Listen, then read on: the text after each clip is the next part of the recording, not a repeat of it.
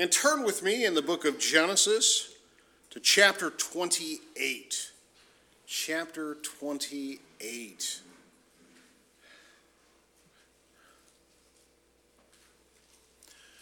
Just by way of review, we are following the family of Abraham.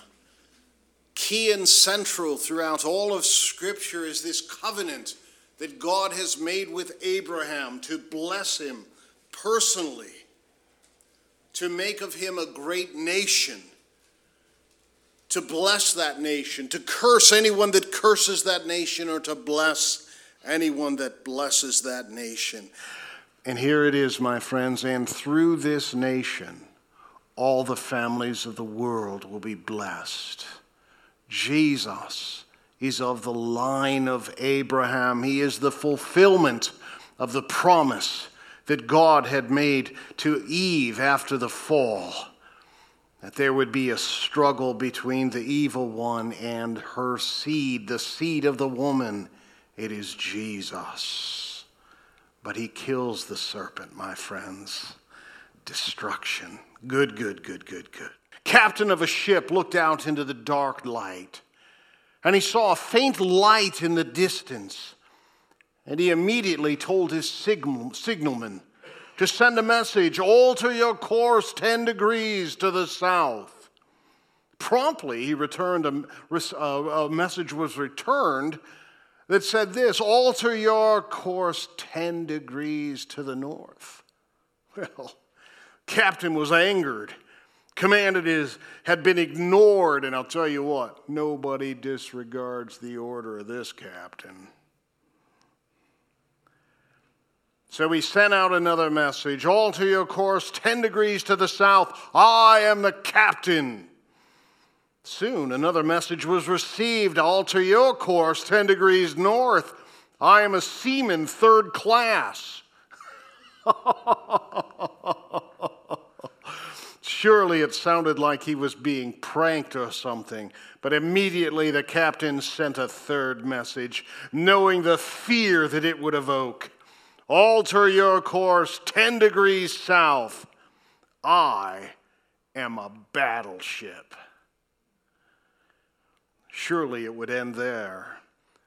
But along came the reply Alter your course 10 degrees to the north. I am a lighthouse.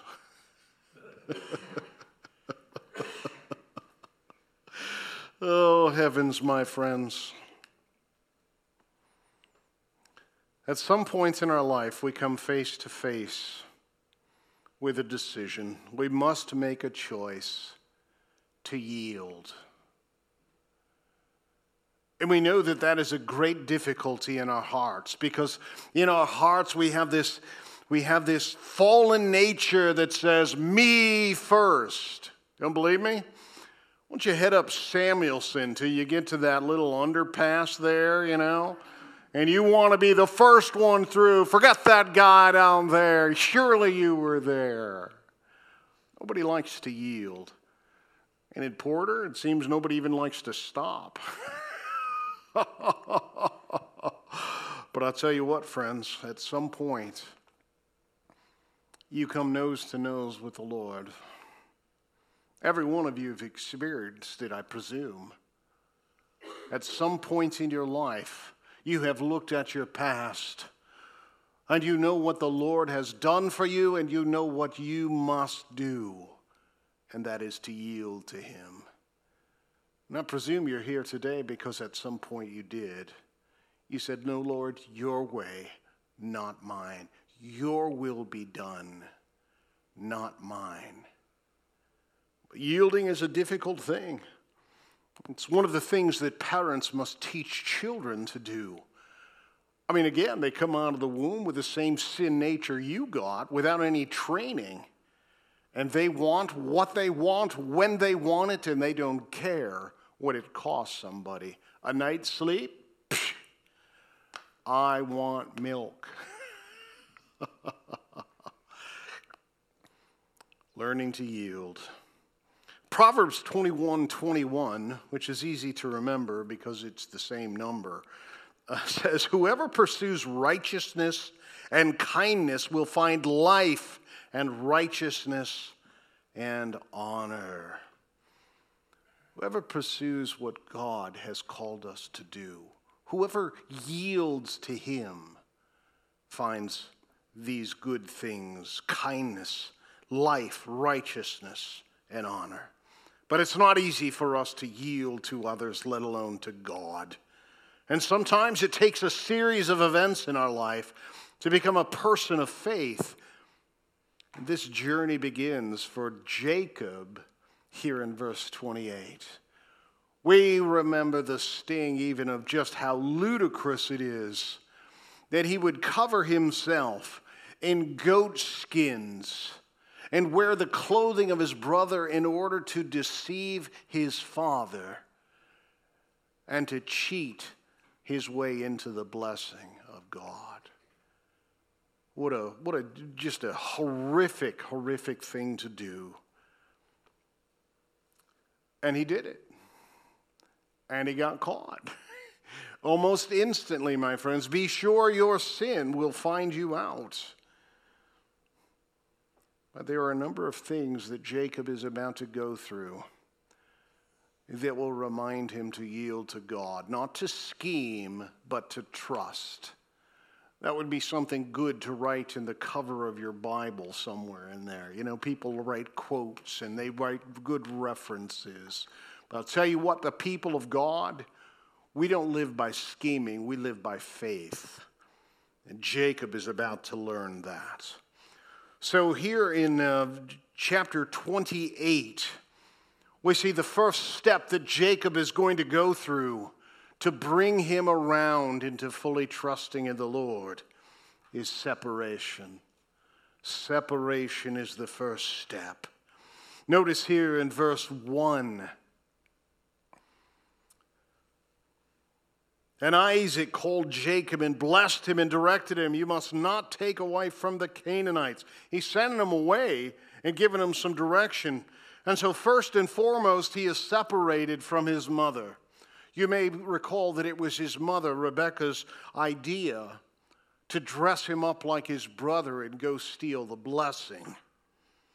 And because of that, they sent her out to go find a wife from her family, and she never sees him again, my friends. So, first aspect of separation is separation from a fearful, scheming mother. It is the first fruit of sowing and reaping.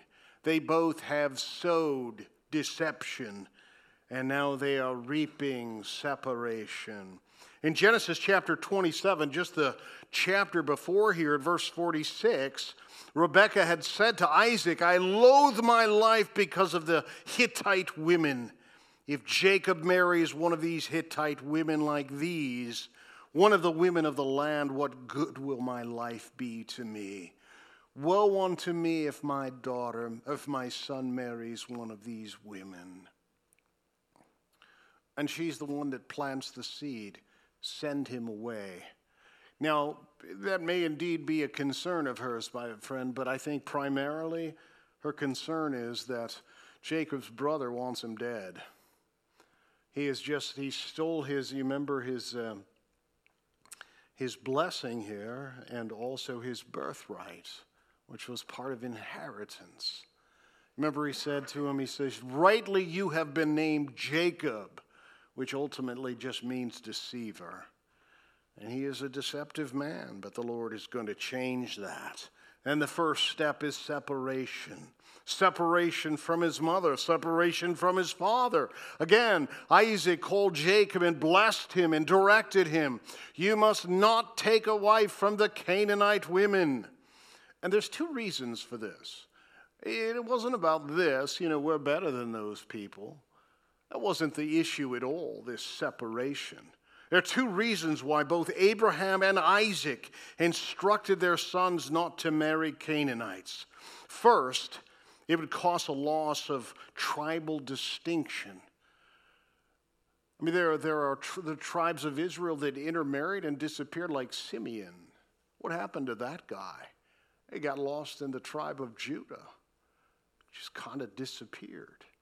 And so part of this distinction was you marry within your tribe. The second purpose, of course,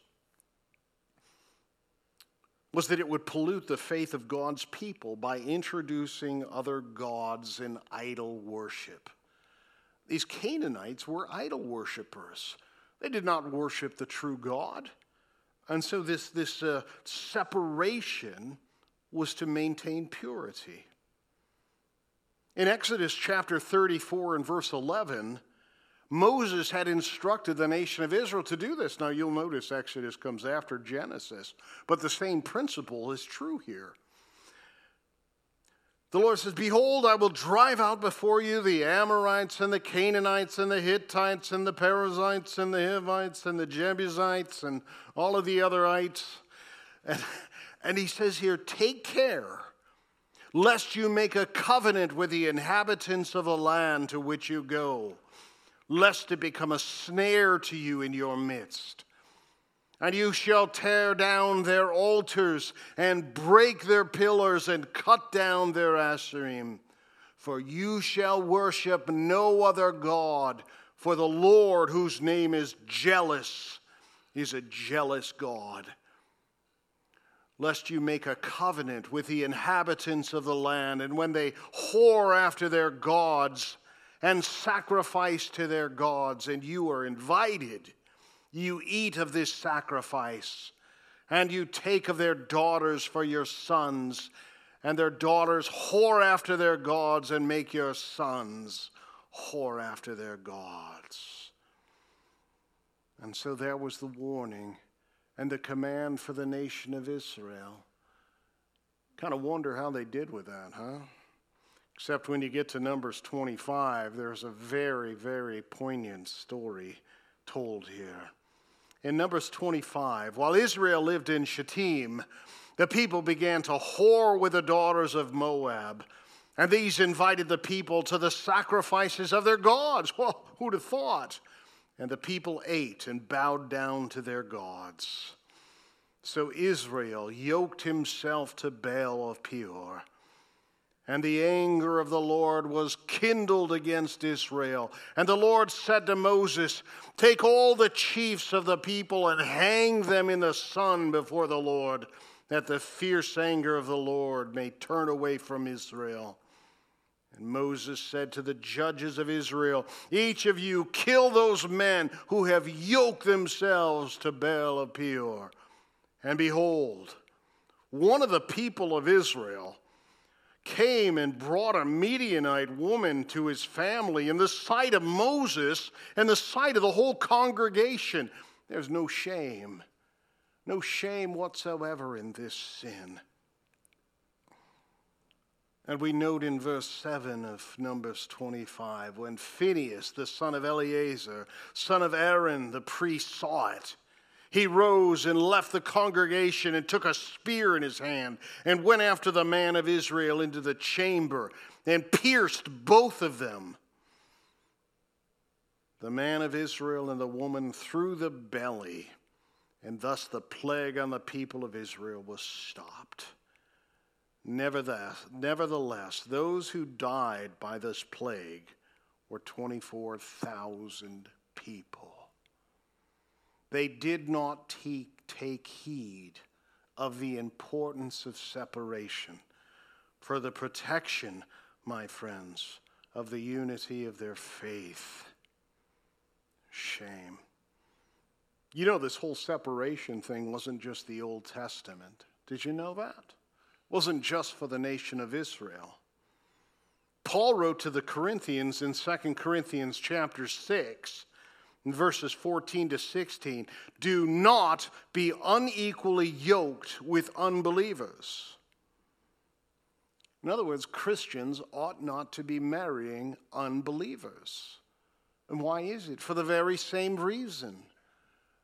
They don't lift you up, my friends, they will take you away from the Lord in their activities, in their beliefs, in their practices, and you say, well, you know, he's not as bad as the yeah. And here is the instruction do not be unequally yoked. For what accord has Christ with Belial? Or what portion does a believer share with an unbeliever? Separation, my friends. Separation. Well, after that uh, little side note here, we go back to our text in verse 2, and we see the instruction. Now, Isaac has blessed him. Now he gives some instruction. Arise and go to Paddan Aram, to the house of Bethuel, your mother's father, and take as your wife from there one of the daughters of Laban, your mother's brother. Go marry your cousin and get a truck. I'm sorry. Will you please forgive me? I'm sorry. All right, where were we? And then he blesses him. Now, note carefully this blessing, verse 3 God Almighty bless you and make you fruitful and multiply you, that you may become a company of peoples. Like a nation, I guess, huh? And may he give the blessing of Abraham to you and to your offspring with you, that you may take possession of the land of your sojournings that God gave to Abraham. Thus Isaac sent Jacob away, and he went to Paddan Aram, to Laban the son of Bethuel, the Aramean, the brother of Rebekah, Jacob, and Esau's mother. Hmm. And you will notice separation wasn't just from his mom and from his dad, but also from his angry brother.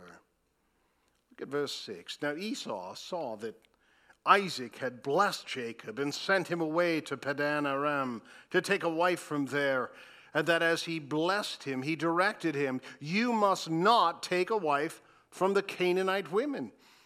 And that Jacob had obeyed his father and his mother and gone to Paddan Aram.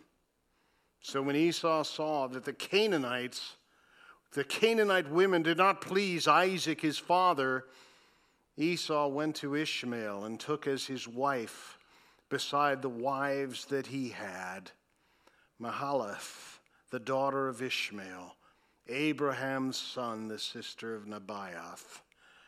And so here is uh, Esau making himself a stench to his parents the great divide.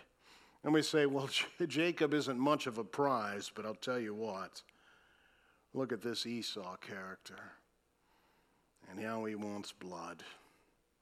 Well, friends, first step that he must face is separation. The second step we find here in verses 10 to 15. And that step, that experience, is one of revelation coming face to face. You and I, we came face to face with the Word of God that Christ died for our sin, that He rose from the dead, and that our only hope was to trust in Christ. The main message of all of Scripture. Jacob had to do the same. So you will notice here, my friends, in verse 10 through 15, Jacob is out on a journey. And Jacob left Beersheba and went toward Haran, and he came to a certain place and stayed there that night because the sun had set. And taking one of the stones of the place, he put it under his head and lay down in that place to sleep. Apparently, he liked hard pillows. But take note of that pillow, my friends.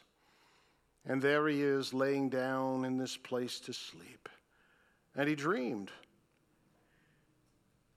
You see, he had a vision. And first, he had a vision of angels. And he dreamed, and behold, there was a ladder set up on the earth, and the top of it reached to heaven.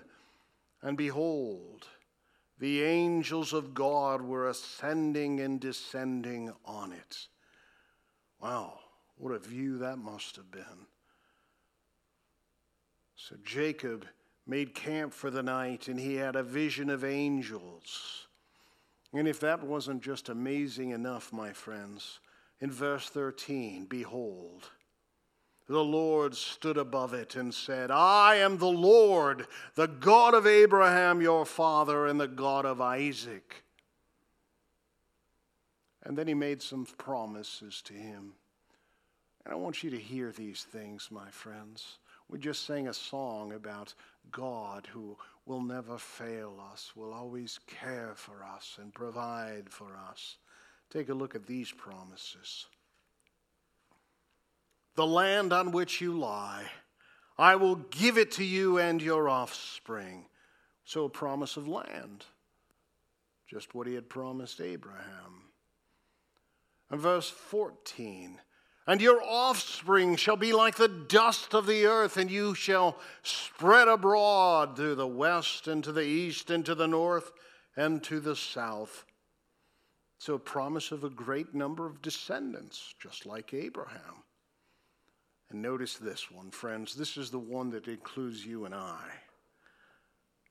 And your offspring, and, and your offspring shall all the family, and in you and your offspring shall all the families of the earth be blessed. And there it is. And so you can start from the beginning of Scripture and follow a family line, and all of it leads to Jesus. There are certainly branches in this tree that go off here and there. There is Jacob and there is Esau but we follow the descendants now of Jacob. The blessing now rests upon him, and the Lord has blessed him, just by the way as he said he would. I say there wasn't any scheming necessary. At his very the time of Rebekah's pregnancy, the older shall serve the younger. The blessing's going to be on that guy. And here it is. And you will notice as this promise, the fourth, is something that he needs to remember, which has always been true for him. And behold, I am with you and will keep you wherever you go and will bring you back to this land, for I will not leave you until I have done what I promised you. So, a promise to be present with him always. Change in his mind, separation, revelation, and now a new direction. Look at verse 16. Then Jacob awoke from his sleep and said, Surely the Lord is in this place, and I did not know it. Imagine it. And he was afraid. What was he afraid of? God just made a bunch of promises to him. You know, Proverbs 1 7 says, The fear of the Lord is the beginning of wisdom and knowledge. The beginning, my friends. And he said, How awesome is this place? I mean, this is none other than the house of God. I mean, this is the gate of heaven. This place is special. and so he, he did what is done in that day. It was a habit of God's people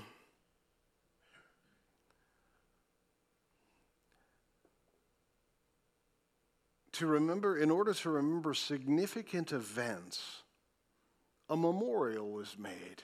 We do the same thing in our country. You know, we have, you know, tall buildings, we have all of these things represent things to us. And notice what he did. He transformed his pillow into a memorial. So early in the morning, Jacob took the stone that he had put under his head and set it up for a pillar and poured oil on top of it. And he called the name of that place Bethel, means house of God. But the name of the city was Luz at the first. And of course, this is again the habit of God's people to remember significant events, to make a memorial and to give it a name. But we will also note that by pouring oil on this stone, he consecrated it to the Lord. He didn't use the stone as an altar to make a sacrifice, he simply set it apart as a memorial.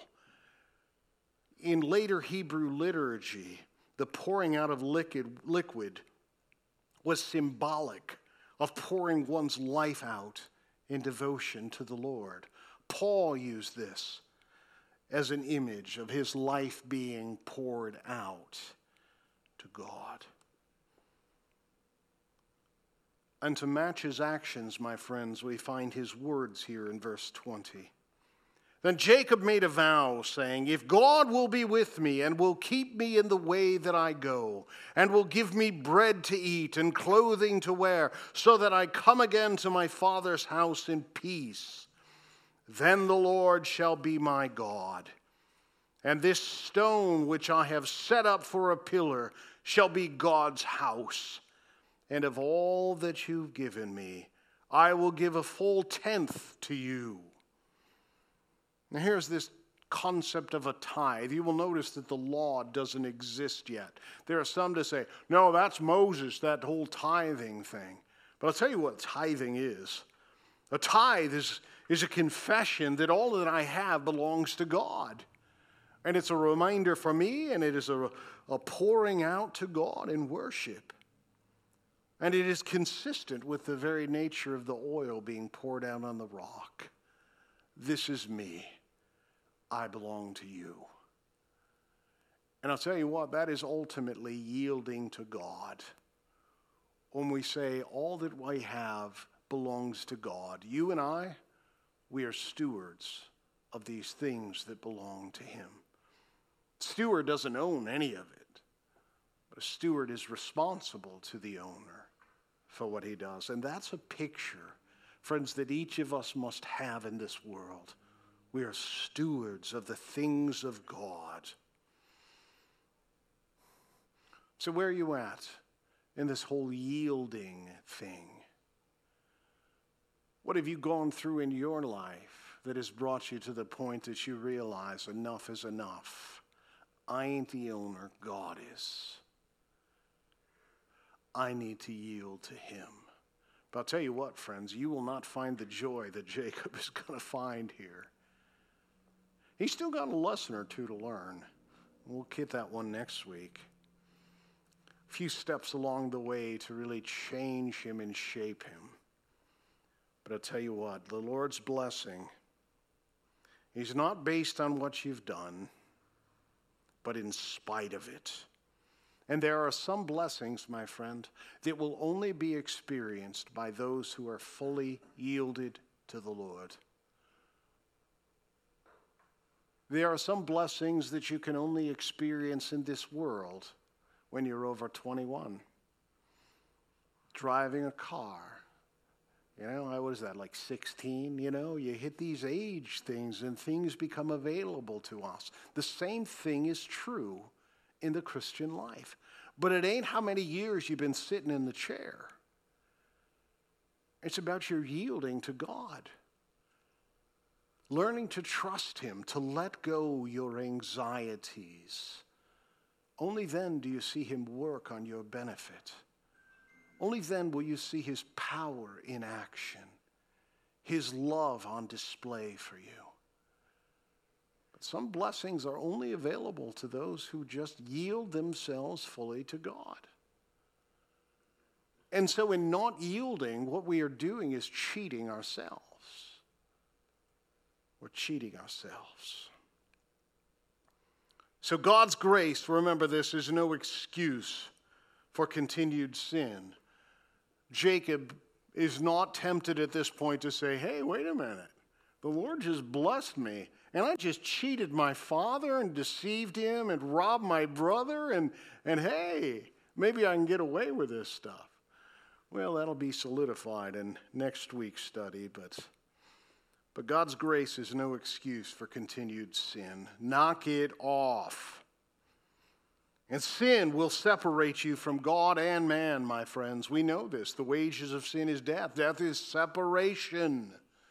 Sin separates. You want to destroy something? Go ahead and act selfishly. Selfishness destroys everything. Third, make it right with those whom you have harmed. Make it right. If you've harmed someone, make it right. Go to them, get it done. Confess your sin, talk to them about that event, make it right. And finally, pass along to others the grace that God has shown to you. You see, that ultimately is this blessing. It's not about, hey, your life's going to be great. It's, I'm going to bless you in order that you might be a blessing to others. Let's not forget that. If God has placed two gifts in your hand, one is to share, my friends. If God has blessed you, share it with someone this week.